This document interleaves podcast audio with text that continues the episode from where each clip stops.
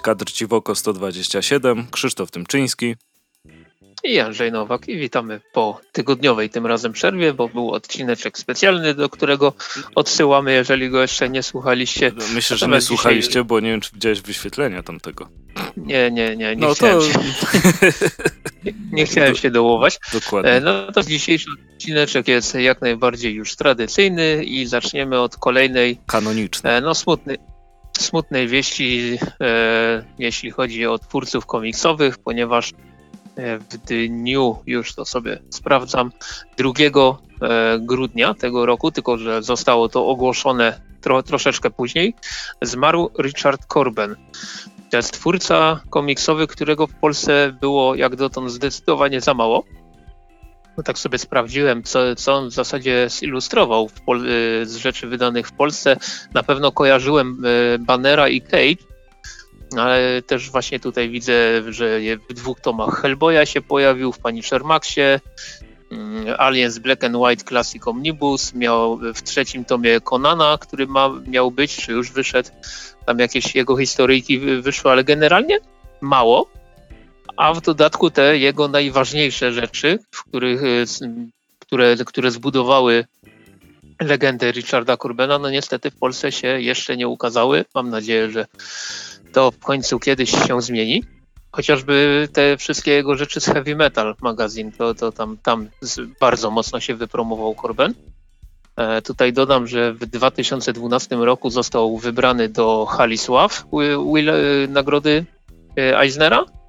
E, natomiast w 2018 roku wygrał e, Grand Prix w Angoulême.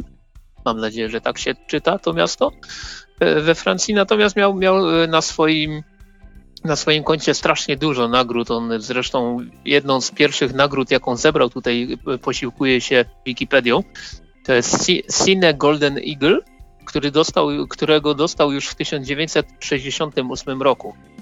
I tam widzę, że mm, no, sporo tych nagród wyszło. Najbardziej takie znane e, komiksowe rzeczy jego, oprócz, oprócz na przykład E, tego, co robił dla mm, heavy metalu, to też, też e, mamy na przykład ojejku, uciekło mi, Vampirelle robił taką ba bardzo ciekawą. On mocno udzielał się w tych wszystkich e, antologiach typu Creepy czy Eerie i, i no, no, strasznie dużo rzeczy przez te wszystkie lata narysował, jeśli chodzi o komiksy, ale też działał właśnie jako na przykład ilustrator e, okładek? płyt, mhm. okładek, okładek płyt muzycznych. No zresztą ja tutaj widzę, że e, pisarz, e, pisarz rysownik, inker, e, wydawca, liternik, kolorysta, no, praktycznie wszystkim się zajmował, czym, czym tylko mógł się zajmować. No i właśnie jakoś tak szkoda, że w Polsce jeszcze mało, mało jego najsłynniejszych rzeczy wyszło. W zasadzie no nic nie wyszło z jego naj, najsłynniejszych rzeczy, więc tutaj mamy nadzieję, że, że coś, coś się pozmienia. E, no i w, dwa, w maju tego roku studio Parallax ogłosiło, że będzie mm, film animowany oparty właśnie na komiksie Fewer Dreams, e, zilustrowanym przez Corbena i to tak troszeczkę przeszło e, po, po, cichu, natomiast pamiętam, że gdzieś się, gdzieś się natknąłem na tą informację i tak, tak sobie pomyślałem, że gdyby to była animacja właśnie w tym takim bardzo mocnym korbenowym stylu, to, to, to by było coś, coś, coś fajnego. Mm. No niestety mm, w chwili obecnej nie wiadomo, jak to będzie wyglądało, bo mamy takie czasy, jakie mamy. No ale tak, ale szkoda, szkoda Richarda Corbena. No, no jak, jak, każdego uznanego twórcę, który, który niestety odszedł. Znaczy, no, tutaj tylko w większości dodam, przypadków jak każdego. Mhm. Tutaj tylko dodam, że zmarł w wieku lat 80 i to tak e, no 80 lat i dwóch miesięcy. On się urodził 1 października 1940 roku w Missouri. Natomiast zmarł 2 grudnia 2020 roku, e, czy 2020, 2000? Nie, dobra, nie będę się nad tym zastanawiał. W każdym razie, no, no mamy nadzieję, że e, jeszcze o Richardzie Corbenie będziemy mogli coś powiedzieć w podcaście, na przykład właśnie z powodu e, przy okazji wydania jakiegoś jego komiksu w języku polskim z tych, z tych bardziej jego, a nie tych e, rzeczy, które robił dla Marvela na przykład. E, masz jakiś e, ulubiony komiks, jakiś bardziej znany komiks Corbena, który ci utkwił w pamięci? E, tak, i tu, tu przykra sprawa, bo czytany w skanach, bo wtedy nie, nie mogłem go nigdzie znaleźć. Chciałbym go sobie kupić na papierze, to był Bloodstar. E, Bloodstar duże, duże wrażenie na mnie zrobił. Tak, ja z kolei bardzo lubiłem te, te, te, paradoksalnie tą wampirellę, którą, którą robił, bo to chyba była jedyna interpretacja tej postaci, która mi jakkolwiek siadła. Mhm. Więc tutaj, ale też takie rzeczy właśnie z Creepy czy z Eerie, no, no bardzo fajne, jak tam udało się dorwać te wydania Dark Horse'owe. E, te, zresztą jest, jest nawet wydane, zdaje się, Creepy Pre Presents Richard Corben, gdzie, gdzie jest cały tom poświęcony jemu, więc, więc muszę sobie sprawdzić, czy, czy on przypadkiem jest, jest gdzieś dostępny. No ale tak, właśnie te rzeczy z, Creepy czy z Eerie strasznie, strasznie fajnie mi e, pasowały. Zresztą cała ta antologia jest no, te antologie są, są, są, są super. Z Creepy Presents był też tom poświer... E, po, poświercony. poświęcony Berniemu Wrightsonowi, więc może Kabum kiedyś nam przybliży Richarda Corbena, który wielkim twórcą był. E, hmm.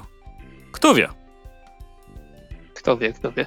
E, I tutaj e, z tego, co sobie e, teraz przyuważyłem, to całkiem niedawno mieliśmy zresztą parę komiksów Corbena w Polsce, znaczy narysowanych przez Corbena, bo chociażby w Hellblazerze Briana Azarello jest historia Hard Time, którą właśnie zilustrował Corben, mhm. a, a, to chyba cał, całkiem niedawno się ukazało w Polsce, tak, tak z tego co kojarzę. No i oczywiście te gościnne, gościnne udziały w Hellboyu.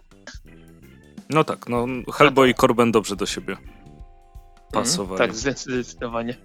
Natomiast przejdźmy dalej. E, przejdziemy teraz do rzeczy z crowdfundingu i tutaj tym razem będzie dość, dość szybciutko mi się wydaje, ponieważ nadszedł ten dzień, w zasadzie te dni, kiedy trzy zbiórki praktycznie jedna po drugiej się pokończyły z różnym, no niestety z różnym wynikiem, bo mm, przeczyta, opowiedzieć piszę. E, ostatecznie tam na samym końcu był taki mały jakby zryw, udało się dobić do 45%, e, no ale niestety to jest o 55% za mało, żeby e, ten, ten nietypowy komiks mógł się ufundować, więc niestety opowiedzieć ciszę przynajmniej w chwili obecnej się nie ukaże.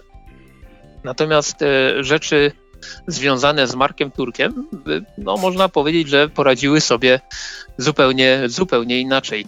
E, I tutaj mamy e, hmm, Wydział Siódmy Import-Eksport. Tam w pewnym momencie, na sam koniec, chyba na półtorej dnia przed końcem zbiórki, dorzucili e, slipcase'y do, do, jako możliwość do wykupienia. I kurczę, widziałeś, co tam się zaczęło dziać z tym wynikiem finansowym?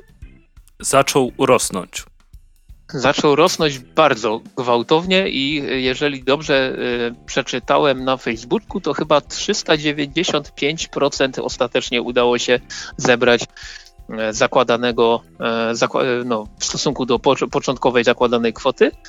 Natomiast Fast Nacht Spiel Marka Turka też ostatecznie ładnie się ufundował. Tutaj niestety nie zapisałem sobie ile tam tych procencików było, ale, ale dużo, dużo ponad 100. E, I, no i co? No i e, te, te zbiórki się doczekały, jeżeli chodzi o e, Fastnacht Szpila, to wersje cyfrowe komiksów będą rozsyłane w styczniu, a egzemplarze fizyczne oraz gadżety w marcu. Natomiast jeśli chodzi o Wydział 7 Import-Export, to e, zeszyt dopiero roz, rozpoczął proces produkcyjny, że tak no, zeszyt tam jest 64 strony, zdaje się, to to nie będzie taki To zeszycior. No. Zeszycior, tak. Tylko mi tutaj nie róbcie cholera żadnej, żadnego grzbietu, bo, bo wycofam te pieniądze. Chyba już nie mogę. E, w każdym razie mm, będzie okładka Zbigniewa Kasprzaka. Do każdego kupionego w ramach zbiórki zeszytu będzie print, dwa magnesy, cztery, cztery pocztówki. Ja jeszcze sobie tego, tego e, slipcase'a właśnie e, odbiorę muszę się zastanowić, dogadać się jakoś z twórcami Wydziału Siódmego, czy, czy będę mógł sobie podjechać do Gliwic, bo aż szkoda, żeby mi to pocztą wysyłali. No, aż szkoda, żeby to pocztą wysyłali, jak ja tam do Gliwic mam 5 minut samochodem. W każdym razie e, twórcom Wydziału Siódmego Import-Export gratulujemy świetnego wyniku, Markowi Turkowi za, za Fasta również gratulujemy. Natomiast pojawiła się jedna nowa rzecz na Wspieram to i to jest norweski komiks pod tytułem Gimnazjum mhm. Andersa e, Kwamena.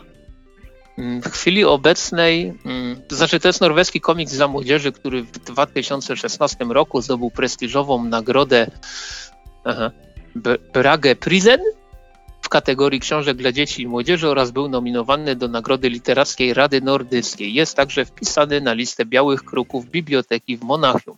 Jest to komiks o dorastaniu, prześladowaniu, odrzuceniu i stracie oraz o szukaniu pomocy i o dobrych oraz złych pedagogach. W chwili obecnej komiks e, potrzebuje 4000 zł, żeby się ufundować i gdy nagrywamy tenże odcineczek, to na koncie jest na razie 12% celu, czyli 510 zł. E, ja tutaj się jeszcze zastanawiam, myślę, że zobaczymy po świętach, jak to będzie wyglądało, bo opis mi się podoba, te zaprezentowane strony też mi się jak najbardziej podobają. Mm, no tylko jesteśmy tuż przed świętami, więc jestem troszeczkę bidny, Mhm. E, ale jako ciekawostkę powiem, że tutaj są tylko dwa progi do, do wpłacania. E, jest tak, jest 5 zł, czyli Dziękuję. E, no, no po prostu, to dokładnie dziękuję. I jest 40 zł, gdzie, gdzie, które oznacza, no wpłatę których oznacza, że komiks w wersji drukowanej zostanie, zostanie dostarczony. Jako dodatków mamy, w dodatkach są pewne rzeczy, które nie są związane z komiksami, ale może, mogą się dzieciakom waszym, jeżeli macie przydać, bo mamy na przykład za 11 zł krótkie opowiadanie o dziewczynce, które postanawia kolekcjonować nie przedmioty materialne, ale wyjątkowe i ważne wydarzenia. To jest, to jest taka książeczka. Za 33 zł jest e, komplet kreatywnych zeszytów dla dzieci w wieku lat od 6 do 10, nazywa się Tribajka E, natomiast za 100 zł są norweskie kryminały dla przedszkolaków i to bardzo fajnie wygląda, bardzo fajnie brzmi. Norweskie kryminały dla przedszkolaków. Ale no, no tutaj na przykład mamy e, pięć ilustrowanych książek w tym progu i to jest gdzie jest, gdzie jest święty Mikołaj, gdzie się podziały wszystkie skarpetki, kto ukradł słodką bułkę, kto wszedł w butach do środka i kto zabrał okulary, więc no, no fajnie, fajnie to brzmi. E, aż, aż korci, żeby sprawdzić, ale tak jak mówię, w moim przypadku to najwcześniej po świętach, a, a jeszcze pewniej po nowym roku dopiero się zastanowię nad e, wsparciem tej zbiórki. Tutaj jest model bierzesz ile zbierzesz e, i będzie trwać ten projekt do 10 lutego przyszłego roku. No to Widziałeś, podobało jest. się ewentualnie? Znaczy, widziałem. Hmm? Ciekawe. Z budżetem jest słabo, więc no. To, to, to jest główny okay. wyznacznik. Po prostu bardzo dużo się i bardzo dużo jest zbiórek, bardzo dużo fajnych rzeczy. E, musiałem jakby zrezygnować też e, z dołożenia sobie slipcase'a, bo, bo nie było na to funduszy do wydziału, mm. w sensie. E, więc może nawet dobrze, że nie ma. Znaczy, dobrze dla mnie, że nie ma teraz tak dużo zbiórek, ale no, wydaje mi się, że coś powinno się pojawić. Jeszcze są zaległe Kickstartery, prawda? Z tej tak, oficjalnych tak. premier. Tak, VHS Hell oraz to, co od mieli Doom robić Pipe. chłopaki od, od. Tutaj na razie dalej czekamy. No ale tak, jeśli chodzi o kącik crowdfundingowy, to, to jest w sumie to jest w sumie tyle, jeżeli chodzi o ten odcinek. Jeżeli... To dawaj o puzzlach. Tak, jeżeli w ciągu nas, następnych dwóch tygodni nic się nie zmieni, to będzie jeszcze bardziej skromny ten, ten kącik w następnym odcinku. Natomiast puzzle, tak. Puzzle, o co chodzi z puzzlami? O to, żeby je złożyć. Masz kawałeczki i... Kurczę, wiedziałem, że to jest, in, że to jest coś innego. W każdym razie o jakich puzzlach konkretnie mówimy, bo widzę, widzę słyszę w zasadzie jesteś podekscytowany. Tak, bo ja w sumie, w sumie nawet lubię puzzle. E, to taka może rodzinna tradycja, że na święta sobie, sobie coś składamy. E, a jakby połączenie tego, tej, no nazwijmy to tradycji, e, z faktem, że wyszły, są już dostępne? Będą dostępne? Znaczy na Gildii ich są. jeszcze nie ma. Okay. Na Gildii ich jeszcze nie ma. Jest napisane od, że data wydania 21 grudzień, czyli poniedziałek w dniu jutrzejszym. Dobra, czyli mała szansa, żeby to dostać na święta, to trochę słabo. Może się nie dało przyspieszyć, bo no dobra, tak czy siak. E, ukażą się puzzle, na których będą wzory. Ile tych wzorów było? Dwa? Mhm. Dwa wzory. E, Tadeusza Baranowskiego. Więc fajnie, bo te wzory są bardzo kolorowe. E, no wszyscy wie, wiemy, jak pan Baranowski rysuje. E, dużo się dzieje, piękne kolory. A teraz to jeszcze sobie będzie można złożyć z kartoników. Także spoko. Jaka jest tam cena na Gildii, możesz powiedzieć? Jest, już- jest Znaczy, już na podana? Gildii jest, na, nie, nie, na Gildii jest tylko napisane, że niedostępne. E, natomiast e, może do, dodajmy, że to są grafiki z, z komiksu, skąd się bierze woda sodowa. Mhm. I będą do wyboru dwie opcje. Jedna A3, gdzie składająca się z 99 elementów i jedna A2 składająca się z, 500, z 560 elementów. I tutaj zajrzałem na Facebooka wydawnictwa Ongryz, gdzie jest napisane, e, nie jestem puzzlowym specjalistą, a ułożenie zajęło mi 2,5 godziny. Zakładam, że chodzi o te większe. Tak, bo na, na zdjęciu są oba rodzaje, ale, ale zakładam, że chodzi o te większe, więc, więc tutaj e, czekamy, czekamy. Widziałem też na Facebooku pana Baranowskiego, że on już swoje dostał, e, swoje wersje autorskie, czy, czy jak to się tam zwie profesjonalnie, więc, więc, tylko, więc tylko czekać, aż, aż się pojawią też, też na Gildii Mhm. i w innych miejscach oczywiście. I w innych To jeszcze, miejscach. e, do, do, to jeszcze do, dorzucę, że e, wydawnictwo Ongryz napisało do nas puzzle już dotarły, teraz postaramy się jak najszyb, żeby jak najszybciej znalazły się w sklepach komiksowych. No i fajnie. I wspierajcie lokalne sklepy komiksowe, bo mają ciężko. e, Jak, Mhm. jak wszyscy teraz, więc, więc warto, e, jak macie możliwość, oczywiście wesprzeć. Natomiast bardzo fajnie, że takie puzzle się pojawiły. Gadżety w sumie to, czy mówiąc w języku angielskim, merch, e, to, to są bardzo fajne rzeczy. I chyba ostatnią taką mocno około komiksową rzeczą były te figurki z Tiso Toys, nie? Nie wiem o czym mówisz. No pamiętasz, wszędzie były i w Mediamarku, i, i na festiwalu Sky Kai A, mówisz o tych. O, e, tak, tak, tak. tak Reksio, tak, tak, to, to, te sprawy. tak, teraz wiem o czym mówisz, bo Re, Reksia miałem w domu, fakt. Tak. Tak, to ja mam smoka wawelskiego sobie stoi. Sto. Gdzie on? A dobra, widzę go, okej. Okej, no. Ale E, tak, fajnie, że będą puzzle. Tak, natomiast przechodząc dalej, em, Tomasz Kątny, czyli jeden z twórców Wydziału Siódmego, ale także scenarzysta e, wielu innych komiksów, projektant, autor spektakli teatralnych, wygrał konkurs Sobocka Rezydencja Literacka i w nagrodę otrzyma możliwość miesięcznego pobytu nad Bałtykiem, który ma pomóc autorowi w spokojnej pracy kreatywnej. Laureat będzie zajmował się pisaniem kolejnych scenariuszy. Bardzo ładnie to przeczytałem z internetu teraz. No to jest co, gratulujemy Tomkowi jak najbardziej. Pojedzie sobie na wakacje. Do Super. pracy pojedzie, a nie na wakacje, Krzysiek. Ale prze- przecież wszyscy Polacy podczas wakacji pracują, więc o, o co chodzi? To E, by była kapa, jakbyś wygrał konkurs na, na urlop, jedziesz gdzieś na urlop i musisz tam remont zrobić. No, na przykład. E, No, no wiesz, e, na przykład chwila prywaty, mąż mojej siostry, se- wszystkie urlopy najchętniej spędzałby robiąc remont czegoś w domu. No widzisz. Z, z tego co wiem, będzie mieć w lutym jakiś tam tydzień urlopu i już powiedział, że się zajmie łazienką. Więc ojej, no, no, no bardzo, bardzo fajny sposób spędzania, spędzania urlopu. Wolę jednak troszeczkę inny, ale wracając e, do Tomasza Kątnego, no więc tak jak wspomnieliśmy, pojedzie sobie do Sopotu, miesiąc tam go zamkną, pod kluczykiem będzie trzymany i będzie pisał kolejne scenariusze, więc już jestem ciekaw, co tam ciekawego się urodzi w związku z tym. Może czwarty, piąty i szósty sezon Wydziału Siódmego, albo coś, coś, coś w ten deseń. Albo coś innego. Znaczy tutaj, jeżeli chodzi o e, samego e, Tomasza Kątnego, to on na swoim koncie na Facebooku napisał, że będzie pracował nad scenariuszem albumu o stosunkach pracy, nadgodzinach, chwilówkach oraz zwalnianiu ludzi w korpo. Czyli będzie to horror. Więc no, taki, Psychologicznie. taki bardzo, bar, bardzo życiowy, jak najbardziej psychologiczny horror. Ja już, ja już jestem ciekaw e, efektu e, te, tej pracy.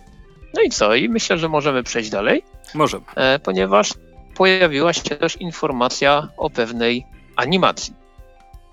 A tak, to już ostygło całkowicie. A, tak? Znaczy... E, tak, ostygło jeszcze... Chociaż może ja nie śledzę mediów komiksowych, to może myślałem, też być... Myślałem, że jeszcze kogoś boli. A, czy aż tak cię to boli? Ej, dobra, może najpierw powiedzmy o co chodzi. Tak, tak. A chodzi o animację Kajka i Kokosza, ponieważ jakby było wiadomo, że powstaje. Natomiast mhm. wszystkich najbardziej rozgrzała informacja, że tą informację wrzucił Netflix na swoim profilu. E, no tak i że, że cała animacja będzie dostępna e, również, również na Netflixie. Przypomnijmy, że za realizację odpowiada Egofilm, którzy stworzyli mniej, e, mniej więcej rany. Między innymi serial animowany o Żubrze Pompiku. I co? Za reżyserię odpowiada Michał Śledziński, za scenariusz odpowiada Maciek Kur, Coś no jeszcze w ogóle strasznie, strasznie, strasznie dużo. Wśród scenarzystów oprócz Maćka Kura jest e, Rafał Skarżycki, e, wśród reżyserów mamy owszem Śledzia, ale jest też Tomasz Leśniak, czy, czy Ojego, dobra, przeczytam te nazwiska. Marcin Wasilewski, Łukasz Kasprowicz, Robert Jaszczurowski, Marta Strużycka i teraz, teraz będzie ciężko. E, Ali, Aleksandr Sasza Kanawalał. Więc Y, no, trudne nazwisko i zdecydowanie nie polskie.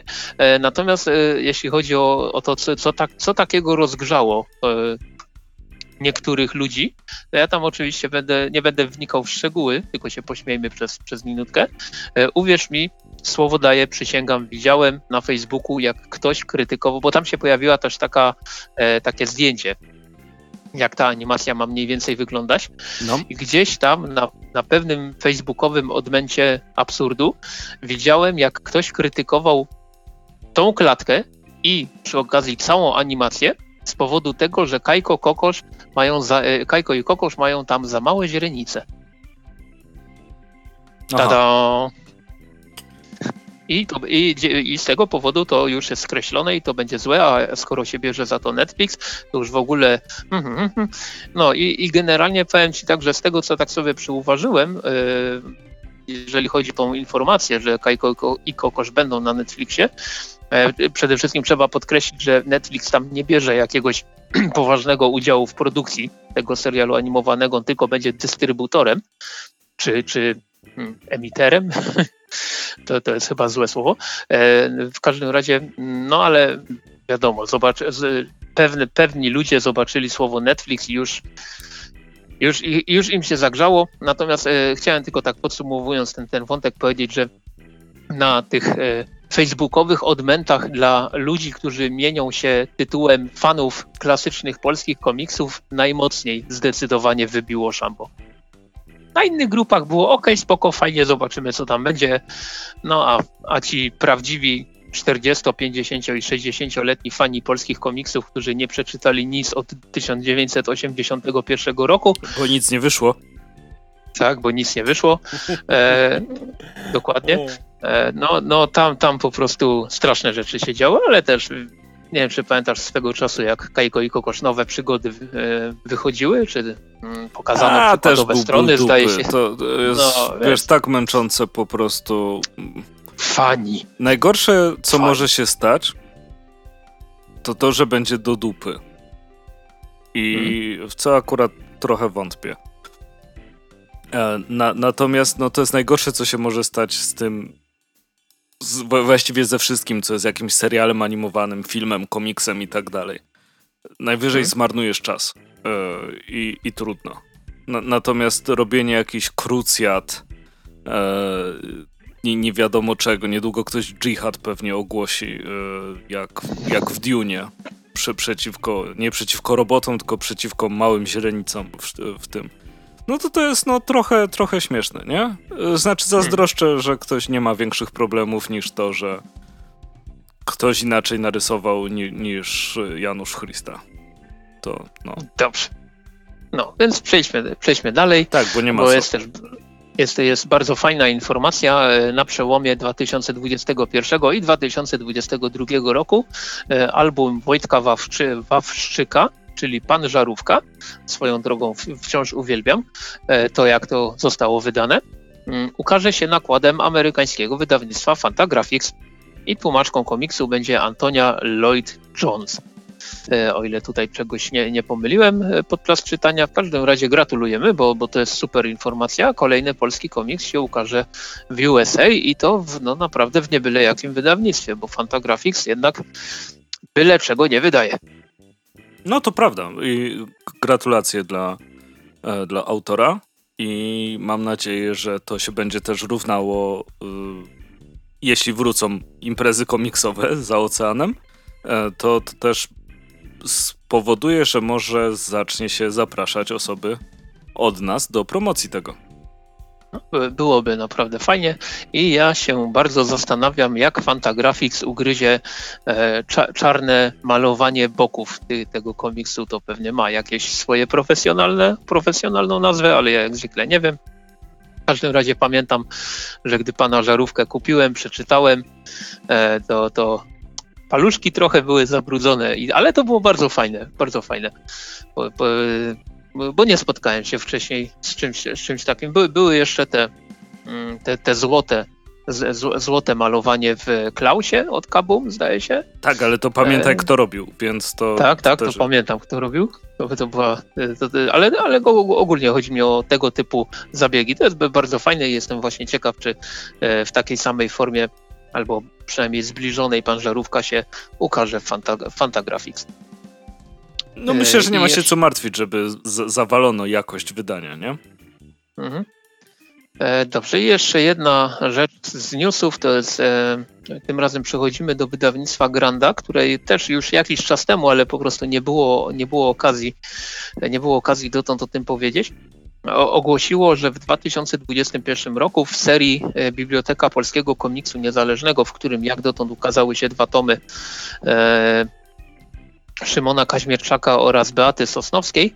E, w przyszłym roku będziemy mogli otrzymać, cieszyć się tomami poświęconym Maciejowi Pałce oraz Edycie Bystroń, więc tutaj już takie nazwiska myślę, że zdecydowanie mocniej kojarzony, no przynajmniej przeze mnie.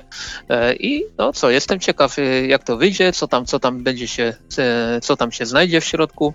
Ja obydwa tomy dotychczas wydane tej serii mam i jestem z nich bardzo zadowolony i, i, i nie ukrywam, czekam. Wydawnictwo Granda tak powolutku, powolutku coraz mocniejsze i silniejsze miejsce w moim serduszku zajmuje, bo i ten Piper wydany jakiś czas temu był fajny i, i, ogólnie stawiają na polskich twórców, nie boją się e, wydawać czegoś takiego jak Biblioteka Polskiego Komiksu Niezależnego, więc tylko trzymać.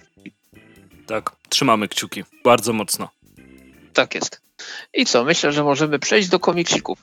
Dzisiaj mamy ich raz, dwa, trzy, cztery, siedem. Siedem, dużo. I od czego zaczniemy? Może od czegoś polskiego. I świeżego. I świeżego, dawaj. Świeżego, a.k.a. młoda krew. A młoda krew znaczy mówiąc młoda krew, mam na myśli młodą krew, e, czyli e, artystę ukrywającego się pod pseudonimem, który być może jest skrótem od imienia, ale nic z tego nie może potwierdzić, e, czyli Niko.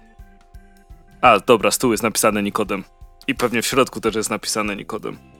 I nawet z nazwiskiem. To dobra. E, Księga Demonów autorstwa Nikodema Rybarczyka, gdzie tuż kładł jego tata, Natomiast kolorami zajmował się i Niko i Tata. Za e, literki w imionach demonów odpowiadał Niko, a za opisy Tata. Konsultację okultystyczną przeprowadziła mama, a wydrukował cały zin Pangolin Print. E, I co mamy? E, Księga demonów od e, najmłodszego, znaczy nie, od młodego rybarczyka. Mm, jest takim zinem bestiariuszem, E, w którym są e, różnego rodzaju potworasy właśnie wsadzone. Mamy zawsze także jest rysunek, co to jest za potwór. Mamy jego e, nazwę, bardzo charakterystycznym ręcznym fontem. I podstawowe informacje, czyli pochodzenie, moc, co lubi, czego nie lubi i jak pokonać. Bardzo też mi się podoba, że na ostat... na to jest okładkę się jakoś dziwnie liczy, nie? Pierwsze, drugie, na trzeciej stronie okładki przepraszam, mamy wypisane e, dokładnie wszystkie potwory, które tutaj się e, znajdują. I zaraz znajdę sobie mojego tylko ulubionego. O, jest. E, jest Ruliak. E, I na przykład Ruliak to jest e, szybująca wiewiórka zmieniona przez klątwę złego czarodzieja. Już całą historię możesz napisać tylko po tym. E, mhm. Moc, szybowanie i wspinanie. Lubi jeść orzechy i żołędzie. Nie lubi być królową. To warto zapamiętać. E, natomiast u, uwielbiam całym sercem jak pokonać, ponieważ nie trzeba, bo jest pożyteczna i bardzo rzadka. Trzeba to sobie Super, wzi no? wziąć, wziąć do serca.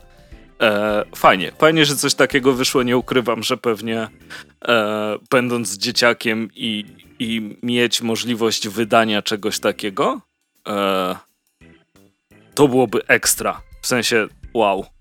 E, to, to musi być naprawdę, naprawdę e, fajne przeżycie.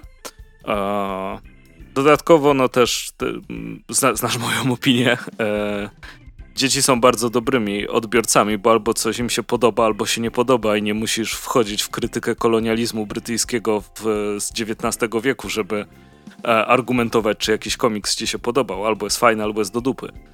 E, I jeśli wziąć sobie jeszcze takie przykłady, to jakby ta e, nieograniczona, jeszcze niezniszczona przez system edukacji e, wyobraźnia i fantazja e, często miała swoje plusy. Więc wiesz o jakim komiksie chcę powiedzieć teraz, który mi się przypomniał? Nie. O Ekskopie. Ekskopie, oj, oj. to dawno temu. Dawno temu. No, Ekskop był pisany Nie. chyba przez czterolatka? Czy przez sześciolatka? Znaczy on długo wychodził, więc prawdopodobnie obie odpowiedzi są poprawne. E, ale właśnie ta, ta stricte fantazja i stricte zabawa jest, e, jest bardzo fajna. E, od tutaj niektórych potworów gdzieś tu było zaraz. Są rzeczy w stylu jak go pokonać, zgasić dwie pochodnie. To jest czysty vibe z Legend of Zelda, który bardzo, bardzo szanuję. No i mam nadzieję, że, że Niko będzie dalej tworzył swoje rzeczy, żeby wychodziły w Amarok Comics. A jeśli chodzi o Amarok Comics, pamiętajcie, że dalej możecie kupić e, duchy Orwaldu 2 na gildii. Ponieważ gildia jest chyba jedynym miejscem, gdzie możecie je kupić. Tak, w przedsprzedaży e, póki co, ale. No i ale prawdopodobnie tak, ale... w ogóle. E, mhm. Tak, swoją drogą. I pamiętajcie też oczywiście, bo to e, ważne dla twórców, że jeśli coś ogarniecie od niezależnych twórców, to zawsze miło jest zrobić trochę ruchu e, tym osobom, Amarok Comics ma swój fanpage, więc czy przeczytacie y, Księgę Demonów Niko, czy przeczytacie sobie Duchy Orwaldu, to, to wrzućcie tam po prostu jakąś informację. Mhm. No, ale nie, nie, kosztowało dużo, fajnie wydane. E, dobra zabawa. Tak, Oczywiście bardziej ciekawostka, nie, nie znajdziecie wielkich historii w takim małym bestiariuszu. E, mhm. Ale to, to zawsze, zawsze fajnie, że coś takiego się w ogóle ukazało. Tak, ty, ty wspomniałeś o Ekskopie. E, mi się teraz e, przypomniał zresztą te, tegoroczna premiera i kontynuacja się z tego, co widziałem, e, szykuje, czyli Boboczy Rycerz, e, który. O, właśnie, Boboczy Rycerz. Całkowicie stworzony przez, zdaje się, dwunastolatka, więc, więc jest, jest siła w narodzie. Jest. I, i, I dzieci też nie robią sobie wymówek, żeby nie robić czegoś. Też pewnie mają mniej obowiązków niż, niż niektórzy dorośli. Ale wciąż. Zdecydowanie. Natomiast e, Księga Demonów, e, przypomnisz tylko ile, ile to tam kosztuje? Bo na, na gildii, bo akurat nie mam, nie mam otwarte. Też nie mam, ale już to ogarniam i postaram się A, mówić w trakcie, żeby była e, jakaś Dobra, zasłona, to... że niby coś robię. To ja już I... mówię, 18 zł. Dokładnie tak. Jest dostępne cały czas, jest bardzo ładna okładeczka i ja się bardzo cieszę, że coś takiego że coś takiego wyszło. E, no i jak sobie zamówię mm, Księgę Demonów, e, wróć, Duchy Orwaldu, część drugą, w końcu to zrobię, kiedyś na pewno, no to od razu z Księgą Demonów, bo, bo e, obydwie rzeczy jak najbardziej mi się podobają tak. wizualnie. No i zobaczcie, jakie są dobre imiona, ile ich tu mamy? 12, więc przeczytam, podaj Krzysiek cztery liczby od 1 do 12. Dobra, no więc 5, i to jest hister. Hister. Jakiś y, histeryzujący hipster? A dobra, nie, nie, nie zdradzaj mi, nie zdradzaj mi, Dobrze, no to lecimy dalej. Nie, bo wygląda groźnie. Sorry. Mhm. Siedem, tak? Tak. Skerter. Skerter, okej. Okay. No to jedziemy dalej. Dziewięć. Głębinstil. Głębinstil i dziesięć. Hester. Hester. Dobrze, więc ja, ja e, czekam, czekam, aż będę mógł sobie to spokojnie zamówić i, i, i czuję się przekonany. No i mam nadzieję, że wy również. A co tam, co tam jeszcze masz? Też, też masz rzecz, której ja jeszcze nie kupiłem, bo jestem lamusem. Wyjątkowo chyba kupiłem przed tobą. Mhm. E, mam letników. I jeśli sobie spojrzysz, że ja mam tą podstawową okładkę, znaczy, nie wiem czy podstawową, mam tą nieprosiaka. Mhm. To, to, nie, to nie, nie jest podstawowa. A, czyli mam specjalną. Mhm. Marcina Minora. Tak. Tak. Więc y, jeśli sobie zobaczysz na tą okładkę, jak już jesteś na gildii, e, obie okładki są super. E, I to był kolejny raz, kiedy Wydział Siódmy mnie szantażował, mhm. którą powinienem wybrać, więc na szczęście były tylko dwie okładki, więc mógł zdecydować rzut monetą. Tak, to muszę kostkami rzucać, jeśli, jeśli jest więcej. E, mhm. Strasznie mi się podoba kolorystycznie ta okładka nawiązuje do tego, co jest w środku. E, podoba mi się też to takie odbicie, że w pewien sposób jest lustrzana. Oczywiście tu prawdopodobnie sobie robię nadinterpretację, ale to moja sprawa. E, dlatego, że e, ta lustrzaność też się jakoś odnosi moim zdaniem do, do, do treści komiksu. Jedyne, co mnie trochę rozbawiło, e, to... E, masz otwartą tą okładkę? Tak, ob, e, na, to, to spójrz, spójrz, na prawo i tam jest takie drzewo i mhm. E, jest sowa na lewo od tego drzewa. O kurde. Na prawo, na lewo sowa od tego drzewa. A, no jest, jest. No i, i ja się bardzo długo zastanawiałem, czy, czy to jest sowa i ma dziób i takie rzeczy, czy to są zęby na dole. I w obu wersjach w moim mózgu mi się podoba. Tak, faktycznie. To chyba są zęby znaczy... jednak, patrząc na inne rzeczy na tej, na tej okładce.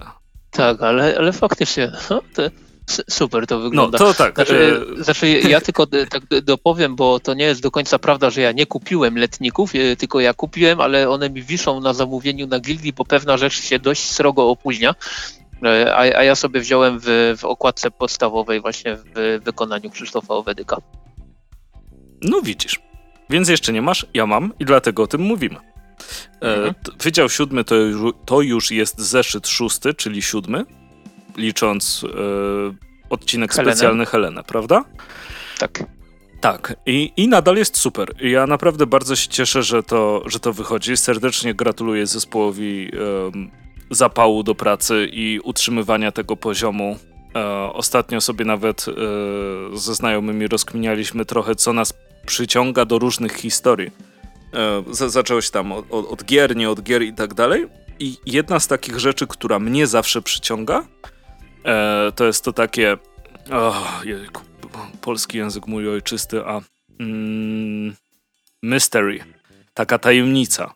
I mhm. jeśli są na przykład tajne stowarzyszenia, to ja już też tak, no, siemanko, będziemy czytać, czy będziemy grać. Tak samo jest z Broken Swordem, który jest jedną z moich ukochanych gier w ogóle. E, I w Wydziale Siódmym też... Jejku. Co? Ale znowu dostałem pysk nostalgią.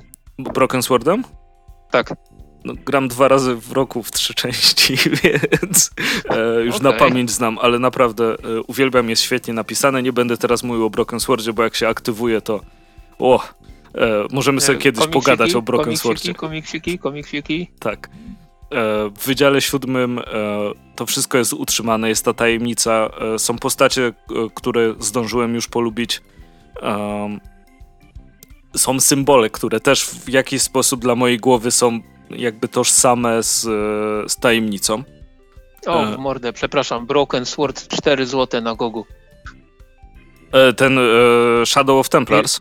Director's Pierwsza część. Jed, jedynki, no. To, no to to dwójka i piątka. Tam trójkę i czwórkę kołopały. Natomiast jedynka, dwójka, piątka. Mm, mm, mm. No, trójkę jeszcze da się przeżyć, ale jest w 3D, które jest bez sensu w tym przypadku. E, ale tak. Jak ktoś nie grał w Broken Sworda, a lubi przygodówki, No to 4 zł, kurde, no, Jezu. Dwu, dwójka jest za 8 zł, 12 zł łącznie.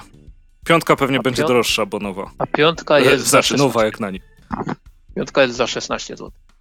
No to człowieku, 24 zł i chyba jak we, wrzuć wszystkie trzy rzeczy do koszyka, bo GOG chyba teraz na promocji, jak masz trzy rzeczy w koszyku, obniża cenę jeszcze bardziej. Dobra, to ty tam y, mów tak, to ja mówię o- dalej, o a ty sprawdź ten. I teraz jakby odciągamy uwagę od, od Wydziału Siódmego przez moje zamiłowanie do Broken Sworda. Jakby była gra z Wydziału Siódmego, to też w, grałbym w nią tak, żebym noc zarwał, a nie pamiętam, kiedy ostatnio zarwałem noc, żeby w coś grać. Dawno, jeśli chodzi o umowny przedział czasowy. E, tutaj jest bardzo fajna historia kontynuująca to, co się działo, no jak to, jak to seria ze, zeszytowa. E, dostajemy zawiązanie kolejnej jakby nitki, która będzie, e, mam nadzieję, eksplorowana przez następne, e, przez następne numery. Fajnie się spina, świetnie narysowana też, e, też przez Prosiaka. E, bardzo fajnie pokolorowana i ma właśnie to, ma to takie uczucie przygody tego. Istnieje słowo Iri po polsku, jakby się przetłumaczył? Nie pytaj mnie o takie trudne rzeczy. Sprawdzę sobie, co słownik na, na, na, na to twierdzi, bo Iri to jest coś, co bardzo lubię, a nigdy nie wiem, jak to. Upiorny, pełen grozy, niesamowity. Albo przedziwny, tajemniczy. Przedziwny, to jest dobre słowo chyba. E, bo przedziwne rzeczy to się dzieją e, w Wydziale Siódmym i chcesz czytać to dalej. I e, Wydział Siódmy wyzwala we mnie jakby te same miłe uczucia, które wyzwalały książki w dzieciństwie. Kurde, jak to się nazywało? Przygody trzech detektywów? Pamiętasz taką serię? Nie, niestety. To ja pamiętam, o ile się tak nazywała. Chyba siedmioruk ją wydawał. E, bardzo, bardzo dobrze się przy tym bawię. Świetnie się to czyta, bardzo mi się podoba to, że, że czujesz, że ten świat jest zaplanowany, że to nie jest e, o, mamy taki pomysł i zobaczymy, co będzie następne, e, tylko że to wszystko już autorzy mają ułożone w głowie. Przez co jakby jest wiarygodniejsze i tą taką imersję z całym światem komiksu tutaj e, masz, masz lepszą w głowie. Fajnie, że wychodzi w zeszytach. E, mam nadzieję, że sprzedaje się dobrze bądź bardzo dobrze, bo chyba tego nie wiemy, prawda? Jakby No, się sprzedawało no, źle, to by nie dostało tylu pieniędzy na Kickstarterze. To chyba jest taki wyznacznik również. Mhm. E, Jest też e, jedną z niewielu chyba w ogóle serii w Polsce, nie? Takich, Takich wychodzących, zeszytówek, znaczy zeszytówek? to, to wiem co jeszcze wychodzi, ale pamiętasz jak rozmawialiśmy o tym, że ta jakby kontynuacja jest bardzo ważna, żeby coś wychodziło. Masz Blera, masz e, Wydział, Mhm. bo masz autorów, którzy tworzą komiksy regularnie i one są bardzo, bardzo fajne. E, Natomiast to, to takie przywiązanie do serii, że o, to też zbierałem to, jak wychodziło.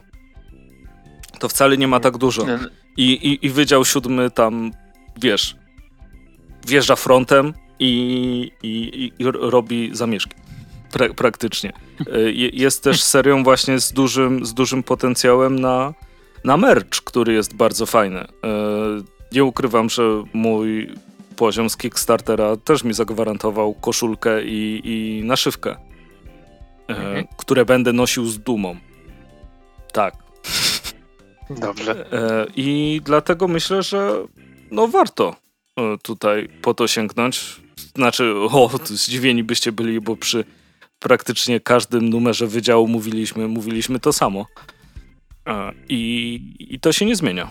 Jest dalej na świetnym poziomie i bardzo bym chciał, żeby było znacznie bardziej e, rozpoznawalne. Chociaż wydaje mi się, że jak na nie Marvela i jak nie na. Mm, chciałem powiedzieć rozdrapywanie starych rzeczy. W sensie nie jak. E, a, nie jak jechanie Jechanie. na nostalgii z PRL-owskich komiksów. E, to i tak jest ba- bardzo rozpoznawalny i jest dużym sukcesem, ale chciałbym, żeby był gigantycznym sukcesem.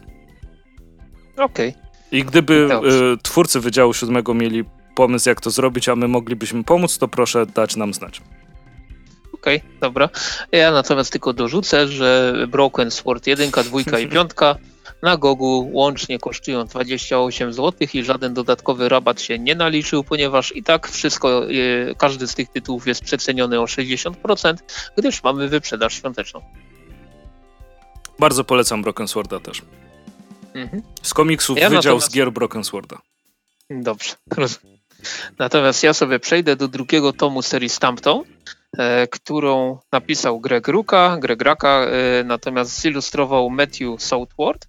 I ja już przy pierwszym tomie, e, jakiś czas temu mówiłem, że, że e, jeśli chodzi o takie porównanie komiks kontra serial, bo serial e, był jeszcze do niedawna niestety dziwna rzecz się z nim stała, ponieważ został ogłoszony drugi sezon, a później ten drugi sezon został jednak skasowany ze względów e, oszczędnościowo-koronawirusowo-pandemicznych. Natomiast e, wydawnictwo Mucha Comics dostarczyło nam niedawno drugi tom właśnie serii Stampton, który się nazywa Mm, sprawa maleństwa w aksamitnym futerale. I bardzo mi się ten tytuł podoba. E, o, o co chodzi? Mm, główną bohaterką dalej jest Dex Parios, która otworzyła własne biuro detektywistyczne e, i jej pierwszą oficjalną sprawą właśnie znajduje się odnalezienie maleństwa. Tymże maleństwem jest zaginiona, mm, zaginiona gitara pewnej e, gwiazdy, tutejszej gwiazdy rocka, która zniknęła, ta, ta gitara zniknęła tuż po koncercie zespołu właśnie w mieście Portland. No i podejrzane jest to, że główna bohaterka nie do końca chce zgłaszać tą sprawę na policję, no ale Dex, e, czując, że ma, ma, przed sobą fajną sprawę i może sobie zarobić, oczywiście postanawia przyjąć to za, e, e zlecenie. No i rzeczy, które zaczynają się później dziać, są naprawdę coraz, coraz bardziej dziwne. I to jest właśnie tak mniej więcej e, opisane, co się dzieje w pierwszym z czterech e, zeszytów e, wchodzących w skład tego, tego wydania zbiorczego. Ja powiem tak, że dla mnie mm, ten tom jest zdecydowanie dużo lepszy od pierwszego. Pierwszy stanowił taki, no standardowo taki wstęp, żeby zarysować, jak, jak postacie wyglądają, jak się zachowują, dać im jakieś najbardziej wyraziste, charakterystyczne cechy. Natomiast dopiero ten tom drugi to już jest takie, to już jest taka ta, jakby to powiedzieć, clue, ta esencja o te, tego, tego, co zapewne twórcy chcieli pokazać e, w cyklu Stampton. I tutaj jest już zdecydowanie luźniej, luźniej jeśli chodzi o, e, o sposób prowadzenia narracji. No, postacie się zasadniczo nie zmieniają, jeśli chodzi o ich zachowanie.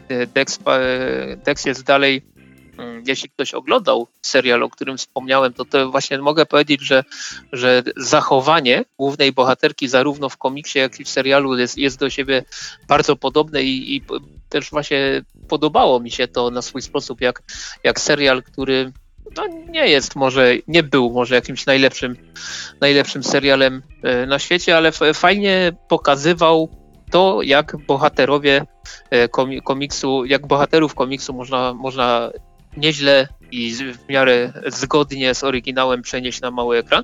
Więc tekst jest tutaj zdecydowanie gwiazdą numer jeden tego, tego komiksu, to nie jest żadna, żadna niespodzianka, no ale właśnie to takie zachowanie dość e, charakterystyczne. Ona jest z jednej strony ma olbrzymi talent do pakowania się w naprawdę porąbane sytuacje, ale też ma olbrzymi talent do wychodzenia z nich, może nie tyle z gracją, co przynajmniej w jednym kawałku, ale, ale, ale e, no, no to jak e, scenarzysta pokazuje właśnie te kolejne, e, kolejne następstwa poprzednich kroków wykonanych prze, przez Dex, no, no, bardzo fajnie się to czyta. Te, te cztery zeszyty, ja wiem, w pół godzinki wciągnąłem. Historia, historia jest naprawdę fajna. Natomiast to, co mi się też bardzo podoba w Stampton, tutaj może dopowiem, że Stampton to jest, to jest taki pseudonim nadany miastu Portland i on oznacza po polsku mniej więcej miasto pniaków. E, I, i właśnie fajnie, fajnie jest pokazane to, jak, jak miasto jest też bardzo integralną częścią tej historii, bo to nie, nie, wszędzie, nie, nie wszędzie to wychodzi, a nieraz wręcz mamy do czynienia z jakąś z jakąś srogą przesadą pod tytułem Gotham na przykład, w którym dzieje się wszystko. Natomiast wracając tutaj do, do tego komiksu, e, jeśli chodzi o dorobek Grega e, Ruki, Mam nadzieję, że tak czyta się to nazwisko. Ja, ja generalnie bardzo lubię jego komiksy, nigdy się z tym nie kryłem. E, lubię i Lazarusa, lubię też te wcześniejsze prace w Gotham Central, na przykład jak pracował, czy, czy przy Batwoman, e, ten, je, jego run.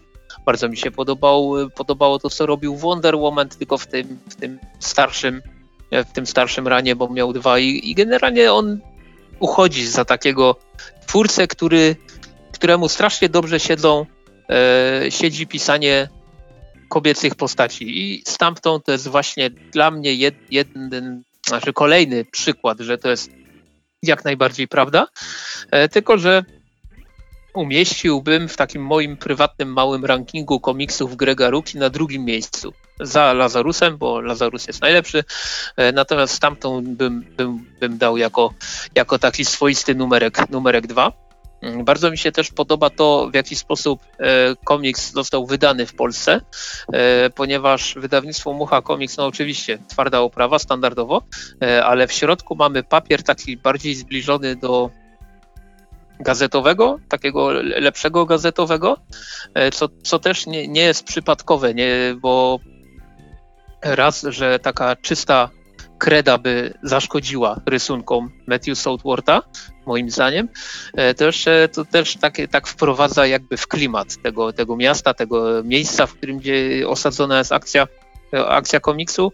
E, no i też nie jest to jakaś szczególnie droga rzecz. Mamy E, cen, cena okładkowa 65 zł. Widzę, że e, na gildii tam w różnych innych miejscach za około 4 dytki, może troszeczkę więcej, można drugi tom stamptą dostać. Niestety na grzbiecie jest napisane część druga. E, gdyby nie było, to polecałbym to absolutnie wszystkim, którzy, którzy po pierwszą część z jakiegoś powodu nie zdecydowali sięgnąć. Natomiast tak jak powiedziałem wcześniej, dla mnie dwójka jest zdecydowanie, zdecydowanie dużo lepszym komiksem od jedynki, jest takim bardziej wyluzowanym, ma lepszą fabułę, ma ciekawsze zwroty akcji, jest kilka takich momentów, w których, w których można się na głos zaśmiać, co, co niezbyt często mi się zdarza. No i ogólnie jestem bardzo, bardzo zadowolony z tego. E, nie tylko, że ten komiks się w Polsce ukazał, też, e, ale też, jak się ukazał. E, no i co? I czekam na kolejne części, bo bo zdaje się chyba jeszcze ze dwa tomy będą, pewnie coś pomyliłem, no ale, ale tak, z takich amerykańskich komiksów w stylu w stylu, jakby to nazwać, nie dajemy wam nic szczególnie ambitnego, tylko po prostu dobrą zabawę, to stamtąd jest jednym z, takim, z takich fajniejszych komiksów, na które ostatnio natrafiłem. No i bardzo dobrze. Bardzo się z tego cieszę. Ja sobie przejdę do mm, komiksu. Złoty Menhir, czyli kolejna przygoda e, Asterixa. I tutaj możecie zobaczyć, że tekst to jest René Goscinny, rysunki Albert Uderzo. Mm, nie ma numeru ten tom, dlatego że on jest trochę poza tym, co było tworzone. E, I jeśli sobie kupicie ten komik... Właśnie, czy możemy czy nazwać to komiksem? Jeśli sobie kupicie tego Asterixa, tak, E. To e, polecam zacząć od końca. Najpierw sobie prze, e, przeczytać posłowie, które jest bardzo fajnie przygotowa e, przygotowane, odnaleziony skarb. E, o tym, że ta historia została napisana przez Gosiniego, zilustrowana przez Uderco w 1967 roku i to był winyl razem z książeczką. I, I to też jest podkreślone, że 67 to był bardzo ważny rok dla Asterixa, wtedy pierwszy raz e, album przekroczył milion, w ogóle milion egzemplarzy, kumasz? Co, co to jest? E, masakra. No teraz to się 500 sprzeda. To. To jest łączny nakład wszystkich komiksów w Polsce przez cały rok. E, no i wtedy też była pierwsza kreskówka, w sensie Asterix e, Gal, nie? Mm, mhm. I ta rzecz została wydana, ale trochę została zapomniana, trochę zniknęła, była trochę nie do namierzenia i w końcu doczekała się e, zgodnie z e, prośbą e, Uderco mm, ponownej publikacji. Jeśli chcielibyście przesłuchać, jak brzmi ta płyta, nagranie jest udostępnione za darmo, natomiast jedynie w języku francuskim. E, I to na stronie internetowej Asterixa e, sobie, sobie możecie, możecie znaleźć e, bez, bez problemu. Aster strona Asterixa to jest asterix.com, gdyby, gdyby kogoś to interesowało. Natomiast. Zaskakujące. Tak, no, Asterix ma też oficjalnego Instagrama. Leart Asterix. Jest na stronie tytułowej wpisany, więc jak sobie kupicie, to sobie znajdziecie. Albo po prostu znajdziecie przez Instagrama, co też nie będzie jakoś specjalnie trudne. E, w momencie, kiedy Krzysiek spytał, czy możemy to nazwać komiksem, e, no bierze się to z tego, że to jest tekst z ilustracjami, a nie stricte e, komiks. Natomiast nie będziemy tutaj robić pewnie jakichś elaboratów, co jest komiksem, co nie jest komiksem, surutututu, surutututu. Więc to jest kolejna rzecz z Asterixem. I fakt faktem, mamy więcej tekstu, i pojedyncze ilustracje, które do, e, do, do niego są e, dołączone. I jest fajna historia. To jakby. No, ja jestem fanem Gossiniego, to, to nie jest żadna rzecz, którą, którą bym ukrywał. jak się okazało po latach, nie jestem fanem też wszystkiego od Gossiniego, bo jakby ponowne wydanie Iznoguda przez Egmont uświadomiło mi, że lepiej ten komiks zapamiętałem. Nie, nie, nie siadło, nie? Nie, stary, w ogóle się wynudziłem i, i no, no, nieważne. Natomiast jeśli chodzi o e, komiksy, to wiadomo Asterix, e, Lucky Luke, którego pisał Gosini, był, był jednym z moich ulubionych Lucky Luke'ów. E, co jeszcze? No Mikołajek chociażby i tak dalej, i tak mhm. dalej. To, to, to był bardzo zdolny e, scenarzysta, a humor wcale nie jest tak łatwo pisać. E, I tutaj ten scenariusz dalej jest na asterixowym poziomie. Wydaje mi się, że jakby ustalenie asterixowego poziomu jest dość dobrym, dobrym wyznacznikiem. Nie odstaje w jakiś sposób. Są te ilustracje dodatkowe. Na pewno byłoby inaczej, gdybym e, znał francuski i mógł sobie to jakby odsłuchać do tej płyty i, i, razem z płytą czytać. Bo tak to się czyta trochę jak scenariusz. Nie każdy lubi czytać scenariusze.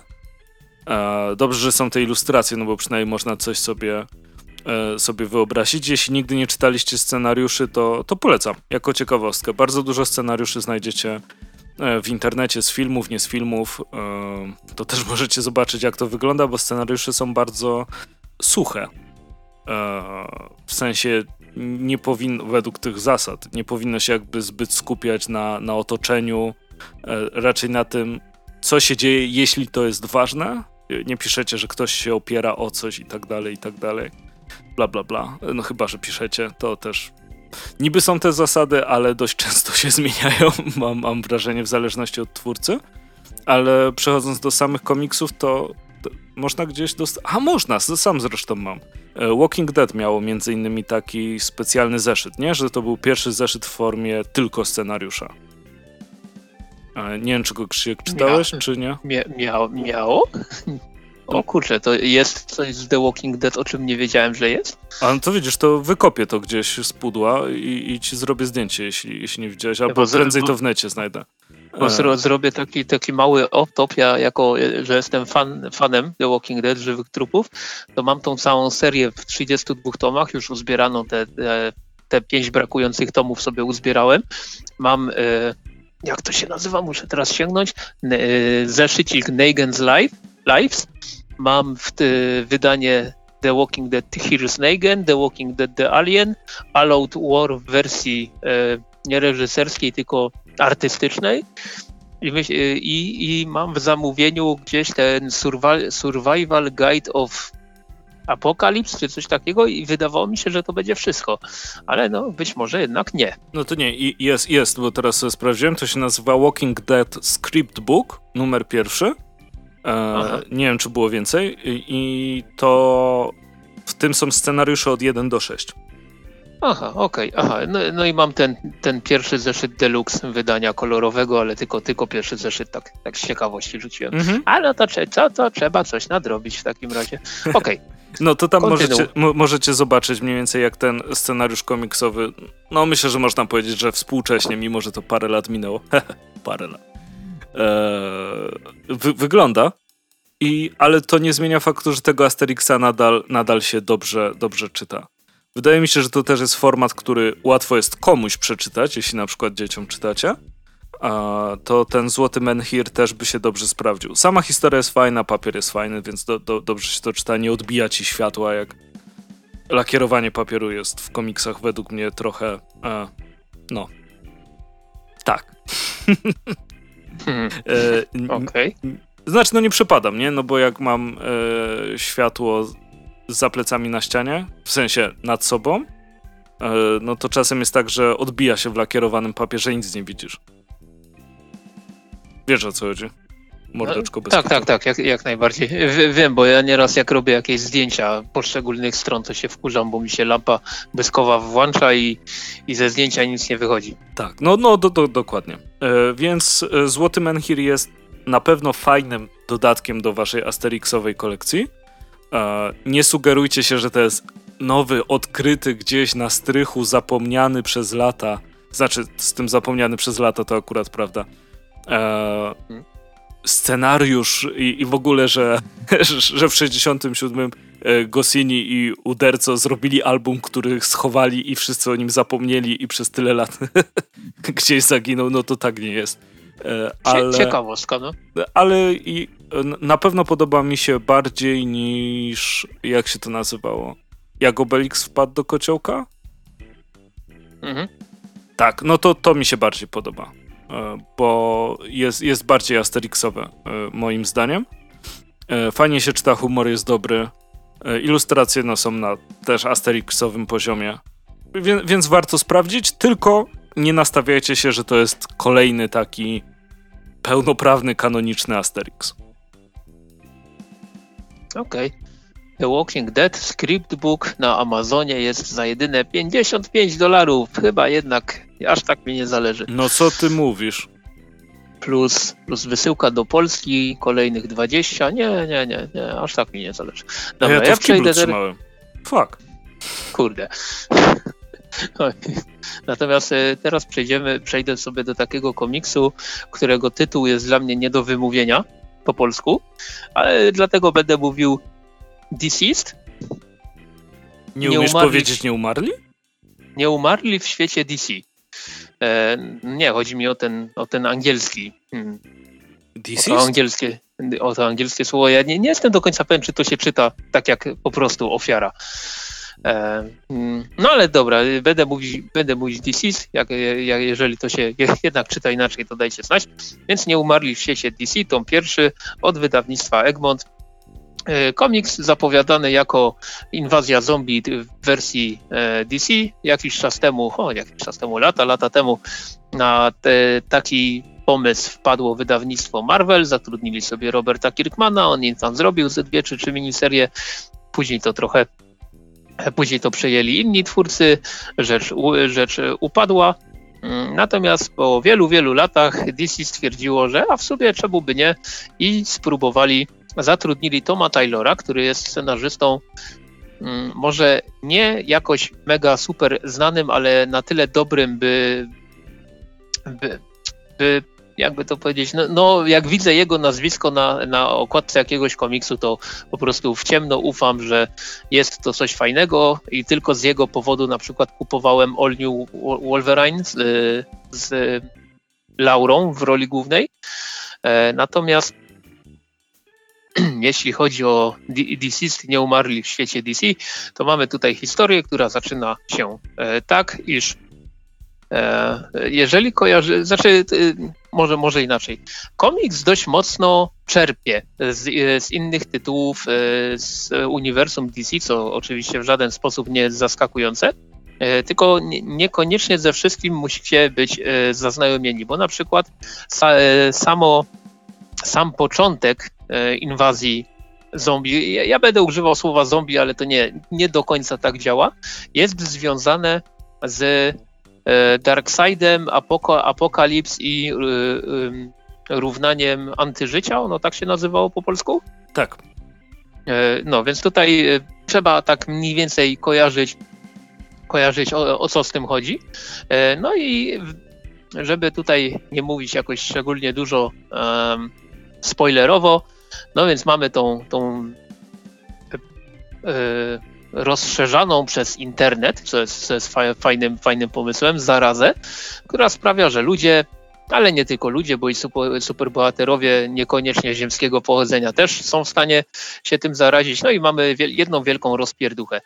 Mm, ten komiks wbrew temu, co, co może się wydawać, całkiem mi się podobał, chociaż z reguły jestem tak e, alergicznie nastawiony do rzeczy z DC, które wszystkim się podobają, bo później mi wychodzi, że niekoniecznie mi się to e, z jakiegoś powodu podoba, ale, ale DC akurat było o tyle fajne, e, nie z powodu sa, samej fabuły, bo tutaj mamy takie no taką superbohaterską, superbohaterską standardową rąbaninę, tylko tyle, co odróżnia ten komiks od wszystkich innych, to jest to, że e, dobrze się leją z zombiakami. E, I krew się leje gęsto, dużo, mamy tutaj dużo zgonów, kilka takich całkiem, całkiem fajnie wymyślanych. Generalnie to Tom Taylor prowadzi tą historię w sposób, w sposób bardzo ciekawy podoba mi się kilka takich e, easter eggów, które zostały, zostały dorzucone do komiksu. Może, może wymienię dwa, no bo to nie jest jakiś tam wielki spoiler. Jak mamy e, w komiksie pojawia się Mr. Miracle i Big Barda, to dwie strony z ich udziałem są tak niby przypadkowo podzielone na dziewięć kadrów o, o tej samej wielkości, co w jasny sposób nawiązuje chociażby do Mister Miracle e, Toma Kinga i w ogóle do większości jego komiksów, e, gdzie on, gdzie on taki, taki, taki myk robi w scenariuszu. Natomiast też jest nawiązanie do e, wieży Babel. Mm, takie dość wyraźne. Wieża Babel to był ten komiks, gdzie odkryto, że Batman ma sposób na wszystkich superbohaterów, żeby ich wykończyć w razie czego. To było w Wieży Babel? Wieża właśnie, Babel to nie, nie było to, co właśnie, udowodniło, właśnie. że niektórzy korzystają z Google Translate? Zaszywanie. tak, tak, to na pewno, ale właśnie teraz nie jestem pewien, czy, czy nie mylę. Bo tobie chodzi o to, co wywołało Omaka. Bo... Tak, tak, tak, tak, tak. A, Dobra, że sposób my... na każdego ma, nie, nie, że, tak. nie, że sprawdza wszystkich. Tak, e, chodzi mi o to, że, że gdzieś tam właśnie w jakimś komiksie z Ligą Sprawiedliwości wyszło na jaw, że Batman ma w razie czego e, poukrywane jakieś gadżety do które mogą unieszkodliwić każdego superbohatera, gdyby przeszedł na złą stronę. I nie pamiętam, gdzie to dokładnie było, więc pewnie się dowiem z komentarzy od kogoś, z, kogoś ze słuchających. Bo, bo, myślę, że to się jakoś regularnie zdarzało, ale to nie było wtedy, kiedy, e, kiedy on walczył z Supermanem u, w ranie Snydera?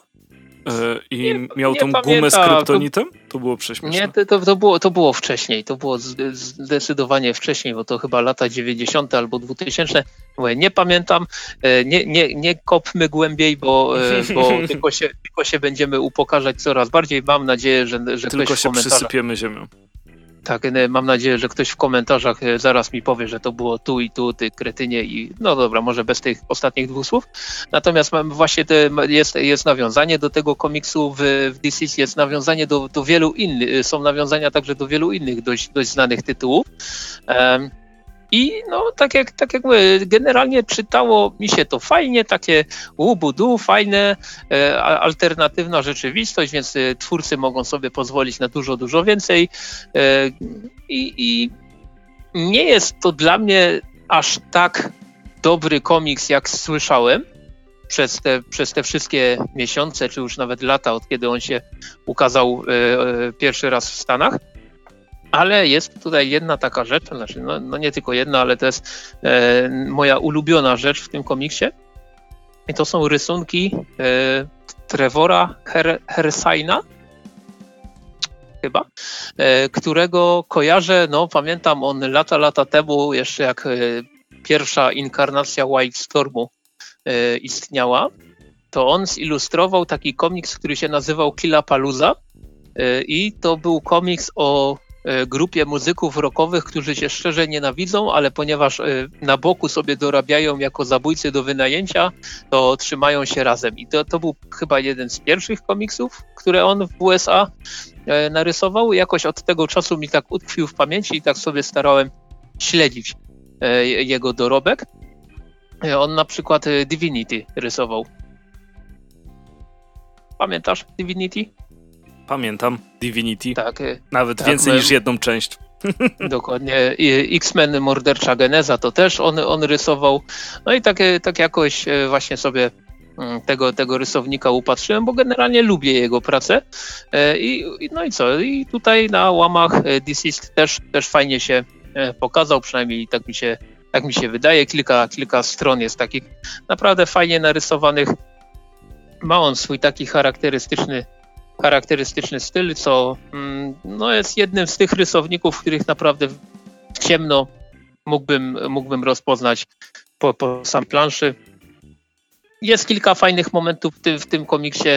E, można przeczytać i się bardzo dobrze bawić. Myślę, że to, to, to był główny cel e, powstania tego całego, tej całej linii wydawniczej, bo to już może, chyba mogę tak powiedzieć, bo tych kontynuacji, prequeli i sequeli się trochę pojawiło. Więc gdy pojawi się tom drugi w Polsce, a mam nadzieję, że to będzie jeszcze w pierwszej połowie przyszłego roku, to myślę, że sobie bez problemu sięgnę i zobaczę, co tam dalej, e, co tam dalej wymyślono. E, ode mnie takie, ja wiem, 7 na 10 i, i myślę, że możemy lecieć dalej.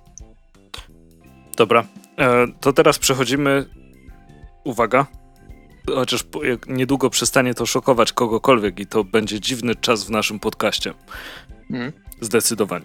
E, przechodzimy do mangi. Mm, atelier spiczastych kapeluszy Kamome e, Shirahma.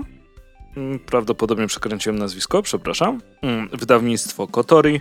Tom pierwszy. Chciałem podziękować e, Joachimowi kiedyś z szafy. Nie wiem, czy można dalej mówić, że Joachim jest z szafy. On już wyszedł z szafy. Badunc. E, za polecenie tego, bo faktycznie jest. W, e, tak, już przekleństwa szły. E, jest bardzo fajne. Bardzo dobre. Mm, fajny mangowy Harry Potter. Mamy tutaj dziewczynkę, która. No, lekki spoiler. Odkry... Znaczy, żaden spoiler, widzieliście okładkę. Dziewczynkę, która odkrywa, że ma predyspozycję do magii i zacznie się jej uczyć. I to, co zawsze sobie cenię właśnie w takich, no niby prosta historia, nie? Wiesz, możesz mieć też dziecko sierotę, które dostaje list do Hogwartu i tak dalej, i tak dalej. Natomiast w mangach mi się podoba to, że często jest jakieś fajne, świeże ujęcie znanego tematu. I e, tutaj magia jest wpisana w kaligrafię i że rysowanie symboli powoduje jakby wywoływanie E, różnego rodzaju zaklęć. Im większy symbol, tym mocniejsze zaklęcie, więc jakby też potencjał w tworzeniu tych historii i nie wiem, napisaniu na księżycu krzesło w stylu Chippendale e, jakby miało coś wywołać, też pewnie byłoby kozacką opcją. E, jest lekka, no my, myślę, że jest spokojnie skierowana do nastolatków, trochę młodszych odbiorców. I dobrze się to czyta. Jest taka fajna, spokojna przygoda, coś się dzieje, jest magia. E, bardzo szybko jest motywacja bohaterki do tego, żeby się zaczęła uczyć magii, to, to trochę, trochę zabawne. E, bardzo fajny design postaci, design prawdopodobnie głównego złego, który się dość szybko pojawia. Bardzo, bardzo mi się podoba. Gdybym nie był za gruby w moim mniemaniu na cosplay, e, to nawet może bym się pokusił o zrobienie czegoś takiego, bo jest ekstra. W ogóle rzeczy z, z jednym okiem, jak cyklop UMO najlepszy, wiadomo, pozdrawiam Norbert. E, za, za, zawsze, zawsze są jakoś ciekawe. Tak czy siak. I to żaden spoiler, bo nie wiadomo ile ma oczu, tylko ma maskę z jednym okiem. Haha. E, fajnie narysowana i tak. E, podobnie jak wiele innych, e, innych mang. Natomiast e, podoba mi się to, jak są zaprojektowane postaci, te klasyczne czapki od czarodziejów też zrobione w, w ciekawy, ciekawy sposób. Pewnie jeszcze sobie sprawdzę kolejne tomy, nie ukrywam, że dlatego, że są w bibliotece u nas. Mhm. I, i zobaczymy, zobaczymy co, co z tego wyniknie. Ale rozkręca się fajnie. I wydaje mi się, że właśnie może dla nastolatków, czy, czy nawet jeszcze młodszych odbiorców, byłoby ciekawą rzeczą. Tutaj główną bohaterką jest dziewczynka, właśnie ma mm, potencjał, możliwości, żeby y, tworzyć, znaczy, żeby czarować, żeby uczyć się magii. Mm, są wprowadzone dość szybko te postaci drugoplanowe, które w taki no klasyczny sposób e, uzupełniają główną bohaterkę, która jest trochę niepewna siebie. Jest ktoś, kto jest super pewny siebie i zarzuca jej, że ona nagle tak szybko przychodzi do czegoś, przez co, do czego tamta pracowała całe życie. Więc no, też taki klasyk jest osoba, która jest taka e, mega przyłóż do rany, więc też taki klasyk, no chyba jeśli chodzi o ten taki archetypy robienia postaci, to, to wszystko widać w tym. Wiesz w czym? W, tym, w tej manze. W tej mance, ale chodzi mi o to w kucykach pony. Jak sobie zobaczycie, jakie z charakteru są kucyki pony, to mniej więcej możecie to odnieść do wielu tak naprawdę mm, dzieł kultury, nazwijmy to. Zawsze jest ktoś silniejszy, ktoś, kto będzie mądrzejszy, ktoś, kto będzie miał większe e, umiejętności społeczne i tak dalej, i tak dalej. E, czy ktoś, kto będzie po prostu, e, jego zadaniem jest bycie albo comic reliefem, albo bycie uroczym i tak dalej, i tak dalej. Ale podsumowując, fajna manga, dobrze się czytało. E, mówiąc, że taki mangowy Harry Potter, tak. tak bym to określił. Ja się dobrze bawiłem. Wydaje mi się, że osoby młodsze będą się jeszcze lepiej bawić. Ja tylko tak dopowiem, że e, jak dotąd wyszło 5 tomów i rzuciłem sobie okiem na stronę Kotori i ta seria jest oznaczona jako kontynuowana, ale na razie tylko tych 5 tomów jest, jest, że tak to ujmę, zrobionych. Może tam już coś w Japonii się dzieje konkretnego, ale też y, zaskoczyła mnie informacja, że ta manga jest dostępna w wersji w twardej i w miękkiej oprawie. E, oprawa twarda 25 zł, e, a oprawa, znaczy oprawa miękka 25 zł, a twarda tam troszeczkę chyba dyszkę więcej. Więc no, no ja wciąż jestem pod wielkim wrażeniem tego, jak, jak wydawnictwa mangowe sobie tak na ludzie wydają wersje w twardych, miękkich oprawach, a, a, a i, i, jakoś to schodzi. E, więc, więc tutaj e, tak tylko jeszcze dopowiem. Na, na Gildii na przykład 17 zł 60 groszy wszystkie tomy oprócz tomu pierwszego, yy, drugiego, przepraszam, bo jest niedostępny z jakiegoś powodu, ale już na przykład na Mangarden jest, jest jak najbardziej dostępny. Ale na Gildii czasem coś jest niedostępne czasowo, prawda? Jeśli nie tak, wróci tak. w ciągu tygodnia, to pewnie nie wróci. Tak jest. Może akurat tak trafiliśmy. E, natomiast e, już tak można powiedzieć na zakończenie, komiks, o którym myślę, że obaj coś powiemy, ponieważ um, chodzi o Degun Kolekcja tom czwarty, czyli nasz kochany zbir. Czwarty tom e, ma oho, strasznie dużo stron e, i nie ukrywam, że e, bo kolejny, kolejny piąty tom chyba będzie ostatnim, prawda? E, tak, jest pięć tomów e, library. Tak, jest pięć tomów, no więc kurczę, właśnie jakoś tak ze, ze smuteczkiem można powiedzieć do tego, do tego podchodzę, bo, bo naprawdę chciałbym, żeby mm, Degun i to jeszcze w tak fajnym wy, wydaniu się, się tak prędko nie kończył. E, natomiast mamy tutaj kolejne historie, e, wiadomo, związane ze, ze światem Zbira i ulicą Samotną. E, mamy, mamy na przykład historię o tym, jak mm, mamy, mamy historię bardzo mocno i przede wszystkim trafnie, ale może za, e, za mocno momentami uderzającą w komiksy superbohaterskie. E, mamy tutaj e, między innymi też opowieść o tym, ja, jejku, ja teraz jak zwykle zapominam mm, imion Sęp, Sęp ten, ten, ten gość taki w ciemnym stroju nieumarły zombiak po, po dobrej stronie, on się Semp tak, nazywa? Tak, tak, mhm. tak. no to ma, mamy historię z jego udziałem. Y, no generalnie tutaj jest taki e, dużo takich historii, które e, może nie mają jakiegoś większego wpływu na to, na, na główną oś fabularną e, Zbira, ale czyta się naprawdę fajnie. Jest tutaj też taka bardzo e, aktualna historia, w której mamy strajk kobiet e, z pewnej firmy więc, y, więc y, można powiedzieć dość niespodziewanie, e, dość niespodziewanie bardzo, bardzo aktualna rzecz. E, no i, no i te, czy, no, no ja nie odkryję tutaj żadnej, żadnej Ameryki, w, mówiąc, że czytało się naprawdę fajnie i, i The Gun to, to jest jeden z najlepszych komiksów w ogóle e, amerykańskich, jakie dotarły do naszego kraju. Klasyk nad klasykami, Eric Powell to jest kozak. Ja absolutnie uwielbiam ten komiks za to, że czytając kolejne tomy, po prostu widzi się w oczach to, jak e, Eric Powell po prostu rośnie mu łapa, że tak to ujmę. On, on za każdym razem e, potrafi pod kątem graficznym czymś zaskoczyć czytelnika, jakimś nowym rozwiązaniem i lekko innym stylem, um, jak, jakąś, jakąś progresją w, podczas kolorowania. No, no, no jest tutaj strasznie e, dużo rzeczy w warstwie graficznej, które mi się no mega podobają i to tym mocniej widać, gdy na przykład wyjmie, wyjmie się z półki pierwszy tom tej kolekcji i czwarty i porówna się warstwę graficzną, no to to widać gołym okiem po prostu jak, e, jak Eric Powell bardzo fajnie się rozwija e, na, na, na przestrzeni kolejnych tomów. E, no tylko jedyne, co ewentualnie może przeszkadzać w tym, w tym tomie czwartym, to to, że to jest taki filler, bardziej bym powiedział, niż, niż niż coś, niż coś mm. więcej. Tylko, no trochę że... tak, to znaczy on bardzo rozwija jakby to uniwersum Guna, ale, ale niekoniecznie wydarzeń, trzeba, no tak, tak.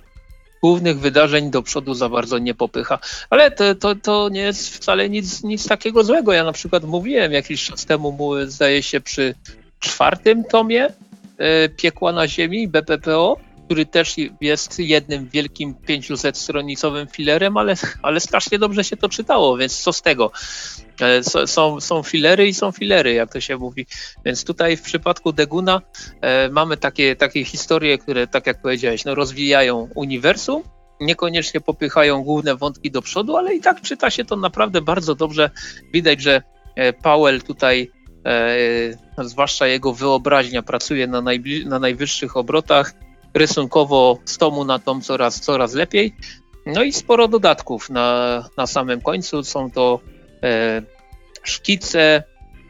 Mm, bardzo mi się podoba dział pod tytułem Zdeformowane ciała, podstępne umysły, gdzie, gdzie właśnie jest e, spo, sporo takich szkiców e, postaci, które może niekoniecznie się pojawiły e, na łamach po, poszczególnych historii, ale, ale no po prostu Powell czuł potrzebę narysowania takich brzydali i, bardzo, fajnie to, bardzo fajnie to wyszło. Tych dodatków jest e, myślę, że kilkanaście czy nawet kilkadziesiąt stron, około dwudziestu.